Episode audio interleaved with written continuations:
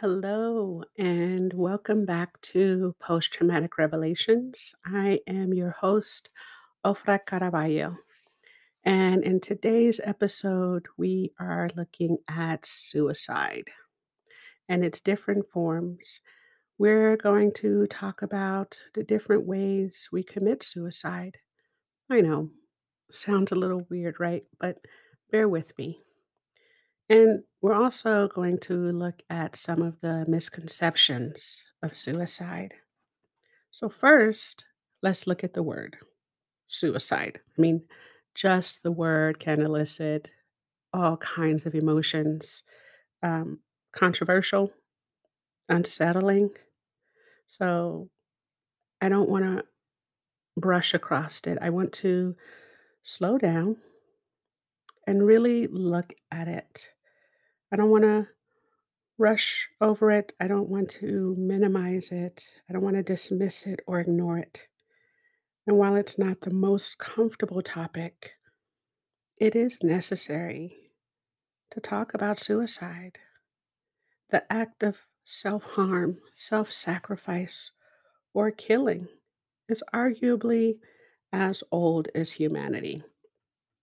In fact, one of the earliest recorded suicides is in the 4th century BC in Greece.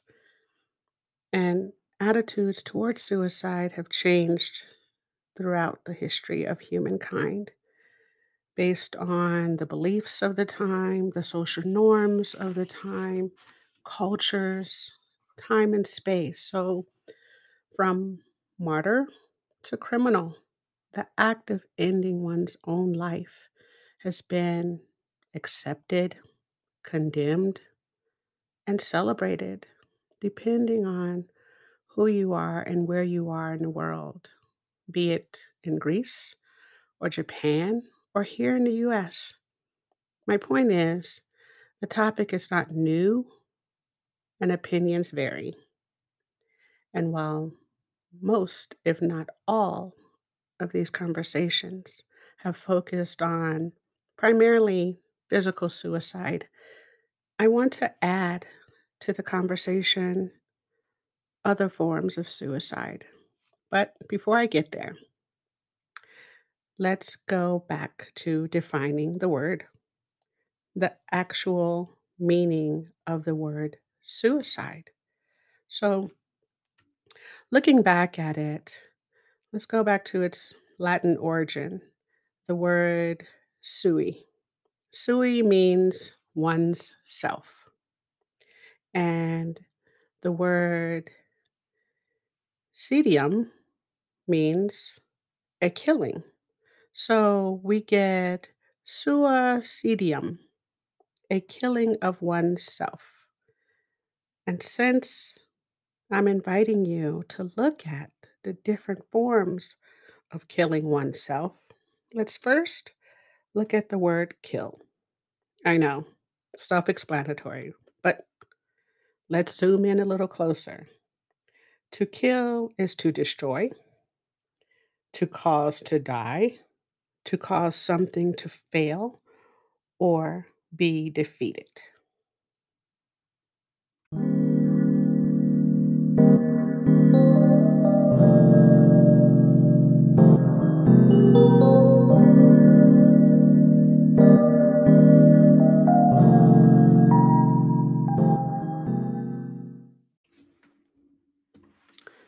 So, over the past 17 or so years, I've worked with trauma victims, trauma survivors, and their caregivers.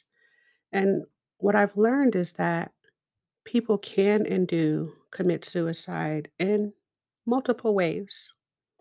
There is the physical killing of oneself, most discussed, most studied, most addressed.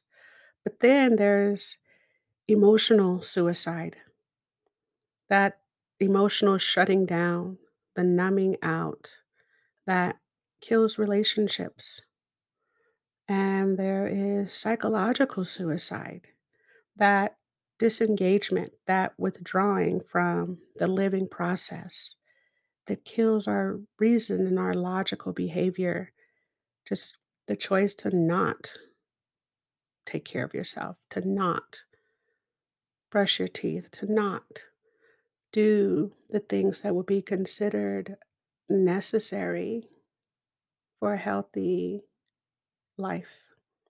And there's financial suicide, the reckless spending or complete disregard for your financial safety and well being, or for the financial safety and well being of the people you care about, that you just kind of recklessly make these choices that are potentially dangerous.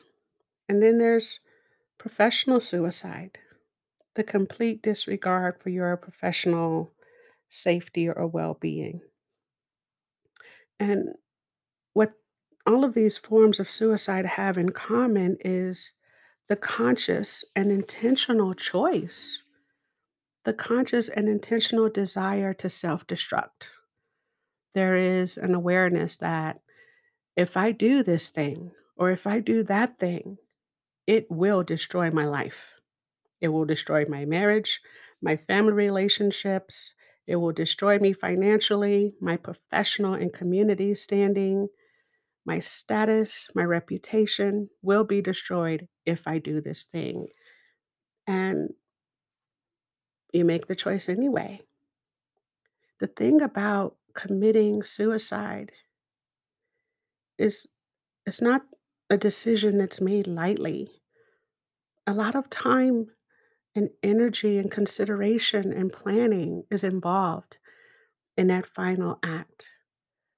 That you don't just wake up and say, you know what, today I'm just going to self destruct. But there's a process, there's a getting there, there is a deterioration from the healthy self to this place of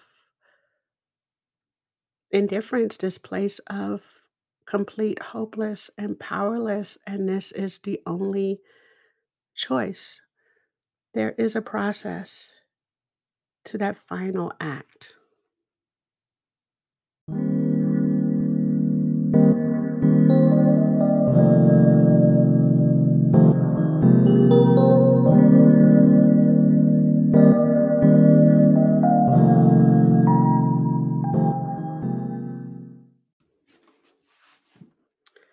Since we are living beings, part of creation, our natural desire, our natural propensity, our natural inclination is toward life, toward living, thriving, expanding, growing, and changing and cooperating.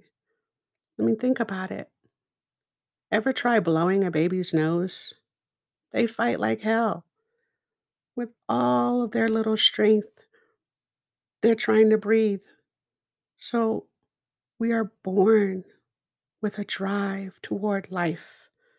Not only do we want to live, but we want to thrive. And so instinctively, we will fight for our right to live. We will fight until something or someone convinces us that it's not possible, that life and freedom is not possible. In other words, until something traumatic happens, something that traumatizes us to the point of perceived hopelessness. And what all forms of suicide have in common is the belief that there is no other way out. There's no other way out of the current situation, that suicide is the only way, that the self destruct button is the only out.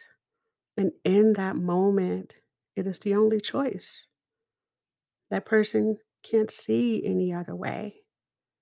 It is the only solution to their problem. So, whether it's 400 something BC or 2021, humans have struggled with the decision of self destruct or not.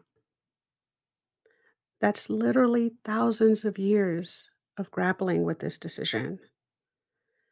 And it wasn't until maybe like the mid 1600s that it started to be considered as a mental disorder. Several professionals, several great minds, one of the earliest being Sir Thomas Browne. Uh, there's Norm Kreitman, Erwin Stengel. There's more recent Bessel van der Kolk and Marsha Linehan, just to name a few. But great minds looking at the act of physical suicide and possible causes. And as we learn more, what we know for sure is that some kind of trauma precludes most, if not all, acts of suicide. And I say most, if not all, because 99.9% of the time, there's some kind of trauma history, but you want to leave some room for the human possibility. But regardless of the form, physical, emotional, psychological, financial, or professional, there is a process. It's not just traumatic event, commit suicide, or traumatic event, self destruct. No, there's a process. There's usually some attempt to restore or repair what was damaged by the traumatic event. There are attempts to self regulate, attempts to get support or attention or permission to heal. Some attempts are considered healthy and productive, like calling someone, telling the teacher, asking for help, calling 911, or going to therapy. Other attempts may be considered counterproductive or not so healthy, like cutting, cheating, showing up to work late consistently, self harming, or abusing alcohol or drugs, or gambling, or maybe misusing your prescription medications. Unfortunately, too many of these behaviors can be misread, misunderstood, unseen, misjudged, ignored, or dismissed, completely invalidated. And consequently,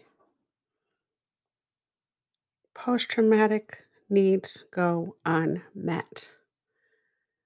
And when these needs go unmet long enough,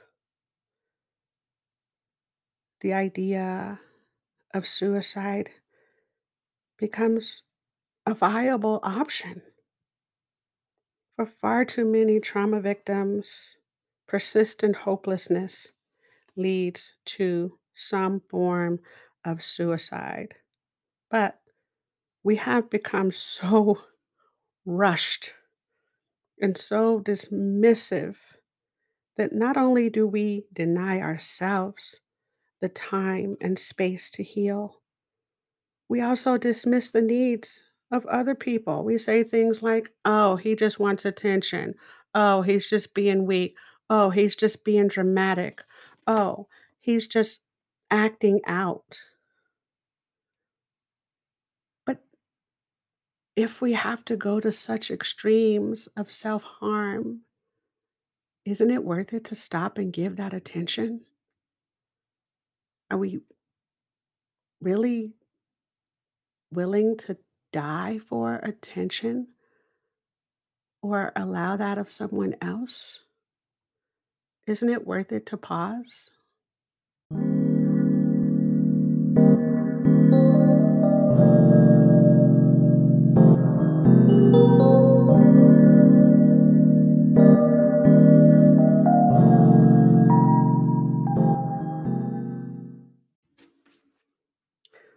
What if we flipped it around? What if instead of struggling with the idea of suicide, we sat with it? I know, crazy, but what if? What if we had a real conversation with suicide, not fighting with it, not denying it, not judging it, but being with it? I used to work at psychiatric hospitals. I used to work with patients who were in intensive treatment for having recently attempted suicide or were actively suicidal. I didn't ask them about hurting themselves. I asked them about killing themselves. And I asked because there is a huge difference. And when working in the darkness, when working with someone in the post traumatic darkness, it's important not to tiptoe around the subject. It's important to be honest. It's important to know who you're working with. It's important to be very clear about where people are. Suicide is the intentional killing or destruction of the living self, that self sustaining state of being.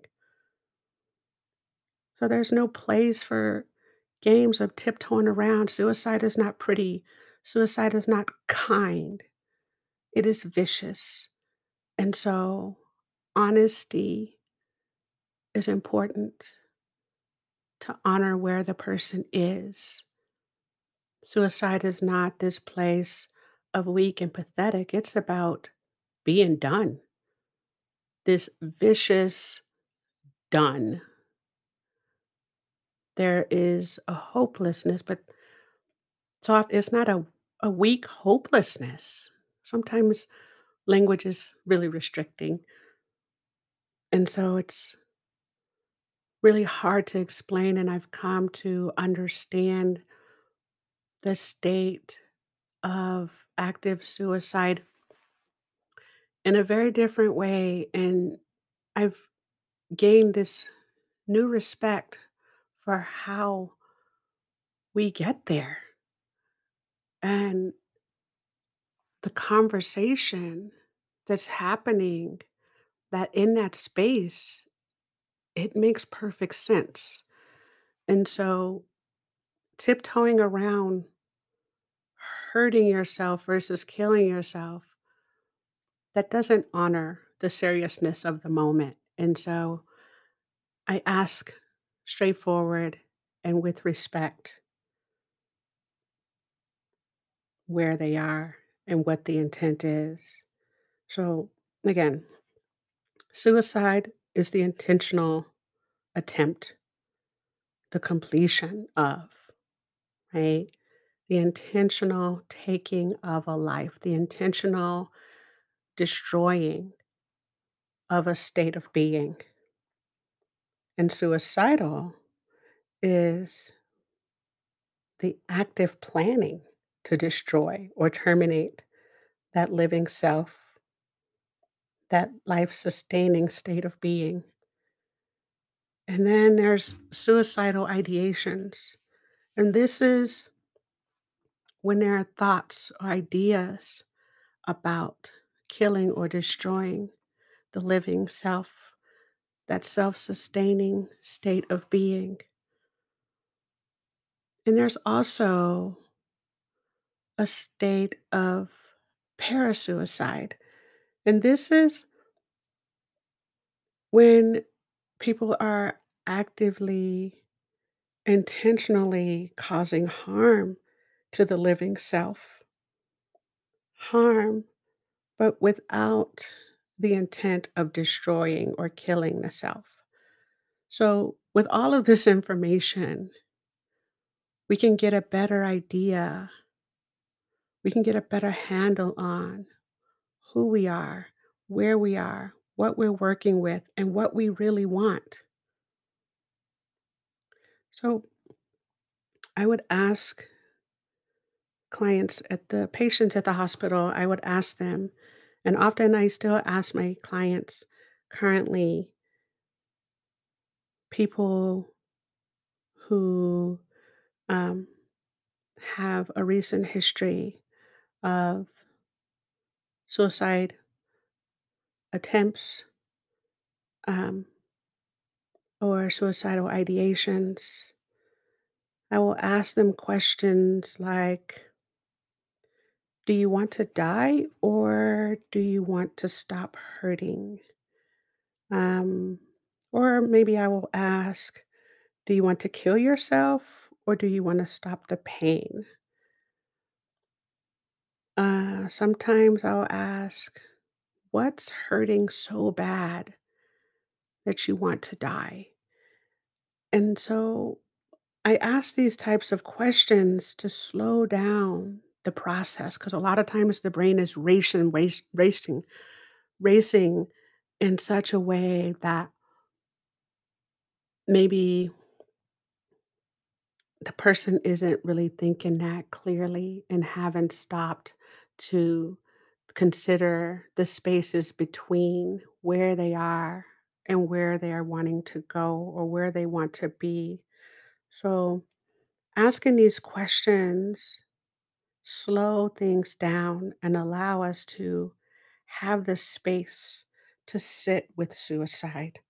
So often, the intent is not necessarily to destroy a life or destroy a relationship, but to change it in such a dramatic way. And without support or without permission, that destruction can feel like the only choice. And so that slowing down allows for the space and possibility of other options to be considered.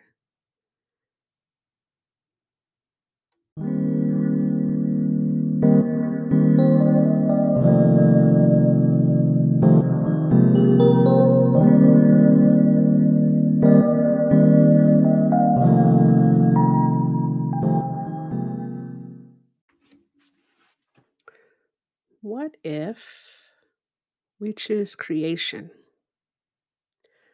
What if we give ourselves permission to change dramatically instead of self destructing?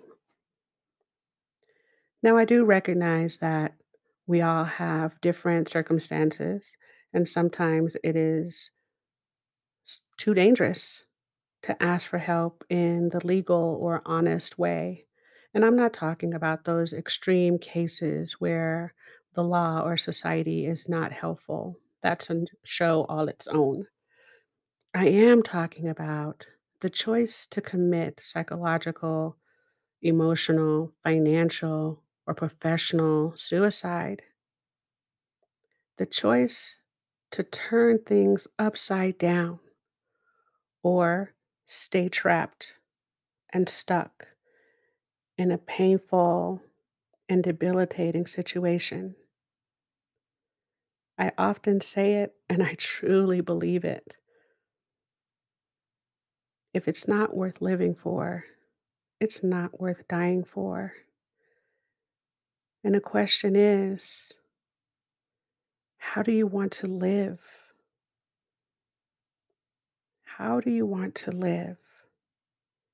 Sometimes sitting with suicide, being with your feelings instead of fighting with them, can offer some clarity some reevaluation, some restructuring, if we can allow ourselves the permission, if we can give ourselves the permission post traumatically to feel the sadness, feel the helplessness, feel the pain, feel the anger, feel the loss, feel the post traumatic fear and frustration.